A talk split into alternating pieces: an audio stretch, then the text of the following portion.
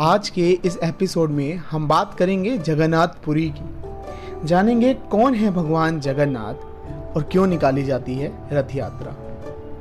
तो माना जाता है कि भगवान विष्णु जब चारों धामों पर बसे, अपने धामों की यात्रा पर जाते हैं तो हिमालय की ऊँची चोटियों पर बने अपने धाम बद्रीनाथ में स्नान करते हैं। पश्चिम के गुजरात के द्वारिका में वस्त्र धारण करते हैं।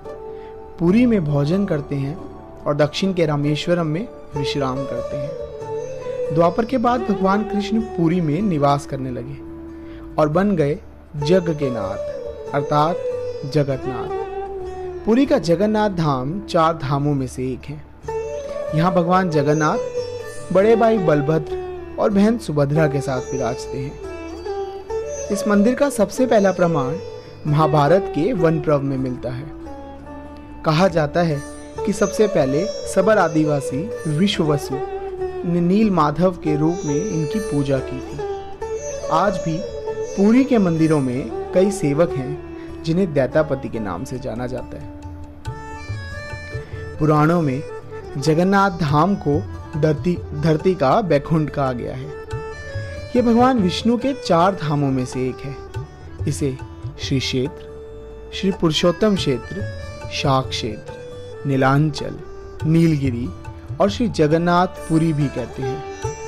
यहाँ लक्ष्मीपति विष्णु ने तरह तरह की लीलाएँ की थी। ब्रह्म और सकंद पुराण के अनुसार यहाँ भगवान विष्णु पुरुषोत्तम नील माधव के रूप में अवतरित हुए और सबर जनजाति के परम पूज्य देवता बन गए। सबर जनजाति के देवता होने के कारण यहाँ भगवान जगन्नाथ का रूप कबीलाई देवताओं की तरह है। पहले कबीले के लोग अपने देवताओं की मूर्तियों को काष्ठ से बनाते थे। जगन्नाथ मंदिर में सब्र जनजाति के पुजारियों के अलावा ब्राह्मण पुजारी भी हैं। ज्येष्ठ पूर्णिमा से आषाढ़ पूर्णिमा तक सबर जाति के दैतापति श्री जगन्नाथ जी की सारी रीतियाँ करते हैं। राजा इंद्रद्युमन मालवा का राजा था, जिनके पिता का नाम भारत और माता सुमति था।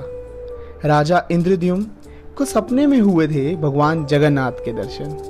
कई ग्रंथों में राजा इंद्रद्युम और उनके यज्ञ के बारे में विस्तार से लिखा है। उन्होंने यहाँ कई विशाल यज्ञ किए और एक सरोवर बनवाया। एक रात भगवान विष्णु ने उनको सपनों में दर्शन दिए और कहा, नीलांचल पर्वत की एक गुफा में मेरी एक मूर्ति है, उसे नील माधव कहते हैं। तुम एक मंदिर बनाकर उसमें मेरी यह मूर्ति स्थापित कर दो। राजा ने अपने सेवकों को नीलांचल पर्वत की खोज में भेजा। उसमें से एक था ब्राह्मण विधापति। विधापति ने सुन रखा था कि सबर कबीले के लोग नील माधव की पूजा करते हैं और उन्हें अपने देवता की इस मूर्ति से नीलांचल पर्वत की गुफा में छुपा रखा है। वह यह भी जानता था कि सबर कबीले का मुखिया विश्ववसु नील माधव का उपासक है और उसी ने मूर्ति को गुफा में छुपा रखा है। चतुर्विधापति ने मुखिया की बेटी से विवाह कर लिया। आखिर में वह अपनी पत्नी के ज़रिए नील माधव की गुफा तक पहुँचने में सफल भी हुआ। उसने मूर्ति चुरा ली और राजा को लाकर दे दी। विश्ववसु अपने आराध्य देव की मूर्ति चोरी होने से बहुत दुखी था। अपने भक्त के दुख को भगवान भी देख ना पाए और वापस अपनी गुफा में लौट आए। लेकिन साथ ही राजा इंद्रद्युम्न से वादा किया कि वो एक दिन उनके पास ज़रूर लौटेंगे। बशर्ते कि वो एक दिन उनके लिए विशाल मंदिर बनवा दें। राजा ने मंदिर बनवा दिया और भगवान विष्णु से मंदिर में विराजमान होने के लिए कहा। भगवान ने कहा कि तुम मेरी मूर्ति बनाने के लिए समुद्र में तैर रहा पेड़ का बड़ा टुकड़ा उठाकर लाओ, जो द्वारिका से समुद्र में तैर कर पूरी आ रहा है। राजा के सेवकों ने उस पेड़ के टुकड़े को तो ढूंढ लिया, लेकिन सब लोग मिलकर भी उस पेड़ को नहीं उठा पाए। तब राजा को समझ आ गया कि नील माधव के अनन्य भक्त, सब्र कबीले के मुखिया विश्व वसु की ही सहायता लेनी पड़ेगी। सब उस वक्त हैरान रह गए जब विश्व वसु भारी भरकम लकड़ी को उठाकर मंदिर तक ले आए। अब बारी थी लकड़ी से भगवान की मूर्ति गढ़ने की। राजा के कारीगरों ने लाख कोशिश कर ली, लेकिन कोई भी लकड़ी के एक छहनी तक भी नहीं लगा सका। तब तीनों लोगों के कुशल कारीगर, भगवान विश्वकर्मा, एक बूढ़े व्यक्ति का रूप धरकर आए। उन्होंने राजा को कहा कि वे नील माधव की मूर्ति बना सकते हैं। लेकिन साथ ही उन्होंने अपनी शर्त भी रखी कि वे 21 दिन में मूर्ति बनाएँगे और अकेले में बनाएँगे। कोई उनको बनाते हुए नहीं देख सकता। उनकी शर्त मान ली गई। लोगों को आरी, छेनी, हथौड़ी की आवाज़ें आती रहीं। राजा इंद्रदेव की रानी गुंडीचा अपने आप को रोक ना पाई। वह दरवाजे के पास गई तो उसे आवाज़ सुनाई ही नहीं दी। वह घबरा गई। उसे लगा कि कहीं बूढ़ा कारीगर मर तो नहीं गया। उसने राजा को इसकी सूचना दी। अंदर से कोई आवाज़ सुनाई नहीं दे रही। तो राजा ने भी ऐसा ही किया।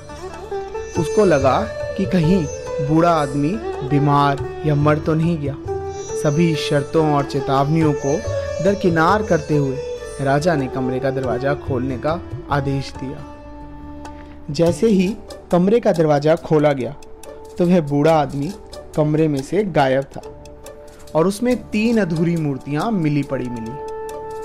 भगवान नील माधव और उनके छोटे भाई के छोटे छोटे हाथ बने थे, लेकिन टांगे नहीं, जबकि उनकी बहन सुभद्रा के हाथ पाँव बनाए ही नहीं गए थे। राजा ने इसे भगवान की इच्छा मानकर इन्हीं अधूरी मूर्तियों को स्थापित कर दिया। तब से लेकर आज तक जगन्नाथपुरी में इन तीनों भाई बहन की इसी मूर्तियों को पूजा जाता है। वर्तमान में जो मंदिर है, वह सातवीं सदी में बनाया गया था। हालाँकि इस मंदिर का निर्माण ईसा पूर्व दो में भी हुआ था। यहाँ स्थित मंदिर तीन बार टूट चुका है। ग्यारह ईस्वी में उड़ीसा शासक अनंग भीमदेव ने इसका जीर्णोद्वार करवाया था। मुख्य मंदिर के आसपास लगभग 30 छोटे बड़े मंदिर स्थापित हैं। भक्तों की आस्था का केंद्र पुरी का जगन्नाथ मंदिर विश्व भर में प्रसिद्ध है। यह हिंदुस्तान ही नहीं, बल्कि विदेशी श्रद्धालुओं के भी आकर्षण का कारण है। पुरी के जगन्नाथ मंदिर की ऊंचाई 214 फुट की है। मंदिर के ऊपर स्थापित ध्वज सदैव हवा के विपरीत दिशा में लहरता है। मुख्य गुंबद की छाया दिन में किसी भी समय अदृश्य ही रहती है। सामान्य दिनों में हवा समुद्र से ज़मीन की तरफ़ आती है और शाम के दौरान इसके विपरीत, लेकिन पूरी में इसका उल्टा ही होता है। पूरी में किसी भी स्थान से आप मंदिर के शीर्ष पर लगे सुदर्शन चक्र को देखेंगे तो वह आपको सदैव अपने सामने ही लगा दिखेगा।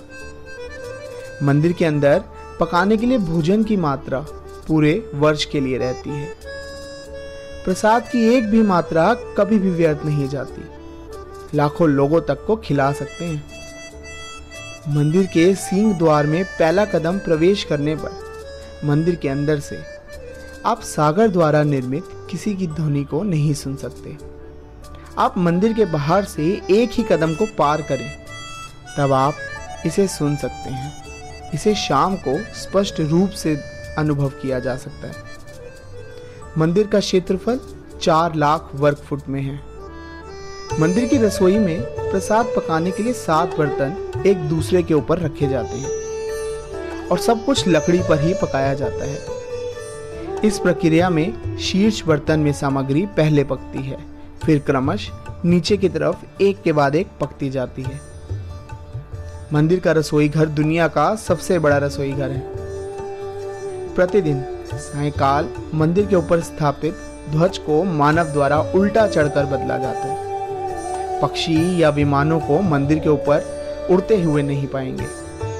विशाल रसोई घर में भगवान जगन्नाथ को चढ़ाए जाने वाले महाप्रसाद का निर्माण करने हेतु 500 रसोइये एवं उनके 300 सहायक सहयोगी एक साथ काम करते हैं। सारा खाना मिट्टी के बर्तनों में पकाया जाता है। हमारे पूर्वज कितने बड़े इंजीनियर रहे होंगे, यह इस एक मंदिर के उदाहरण में समझा जा सकता है। अब बात करते हैं कि क्यों निकाली जाती है जगन्नाथ रथ यात्रा। इसके पीछे भक्तों और विद्वानों के अलग अलग मत हैं। एक आधुनिक मत के अनुसार।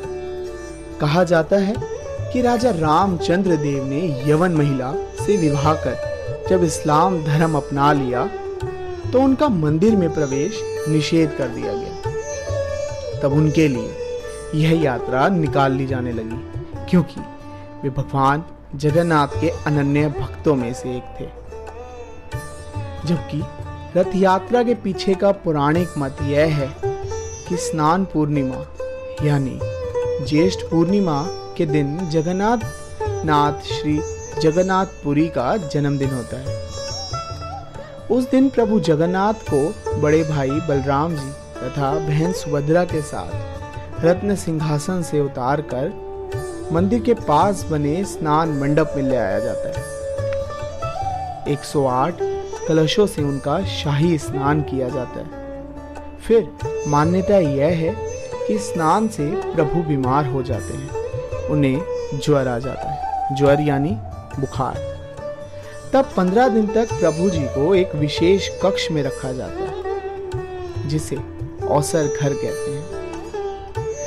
इन पंद्रह दिनों की अवधि में महाप्रभु को, मंदिर के प्रमुख सेवकों और वैद्यों के अलावा कोई और नहीं देख सकता।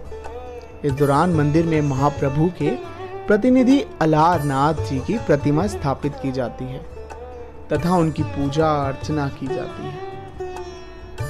पंद्रह दिन बाद भगवान स्वस्थ होकर कक्ष से बाहर निकलते हैं और भक्तों को दर्शन देते हैं, जिसे नव यौवन नेत्र उत्सव भी कहते हैं। इसके बाद द्वितीय के दिन महाप्रभु श्री कृष्ण और बड़े भाई बलराम जी तथा बहन सुभद्रा जी के साथ बाहर राजमार्ग पर आते हैं और रथ पर विराजमान होकर नगर भ्रमण पर निकलते हैं। यह थी जगन्नाथपुरी और वहाँ की रथ यात्रा की कहानी। और कुछ थे जगन्नाथपुरी से जुड़े रहस्यमय बातें। अगर आपको ये बातें पसंद आई हों तो इस एपिसोड को आगे भी शेयर करें और इसी तरह की और जानकारी लेने के लिए हमारे अगले एपिसोड का इंतज़ार करें। जय जगन्नाथ।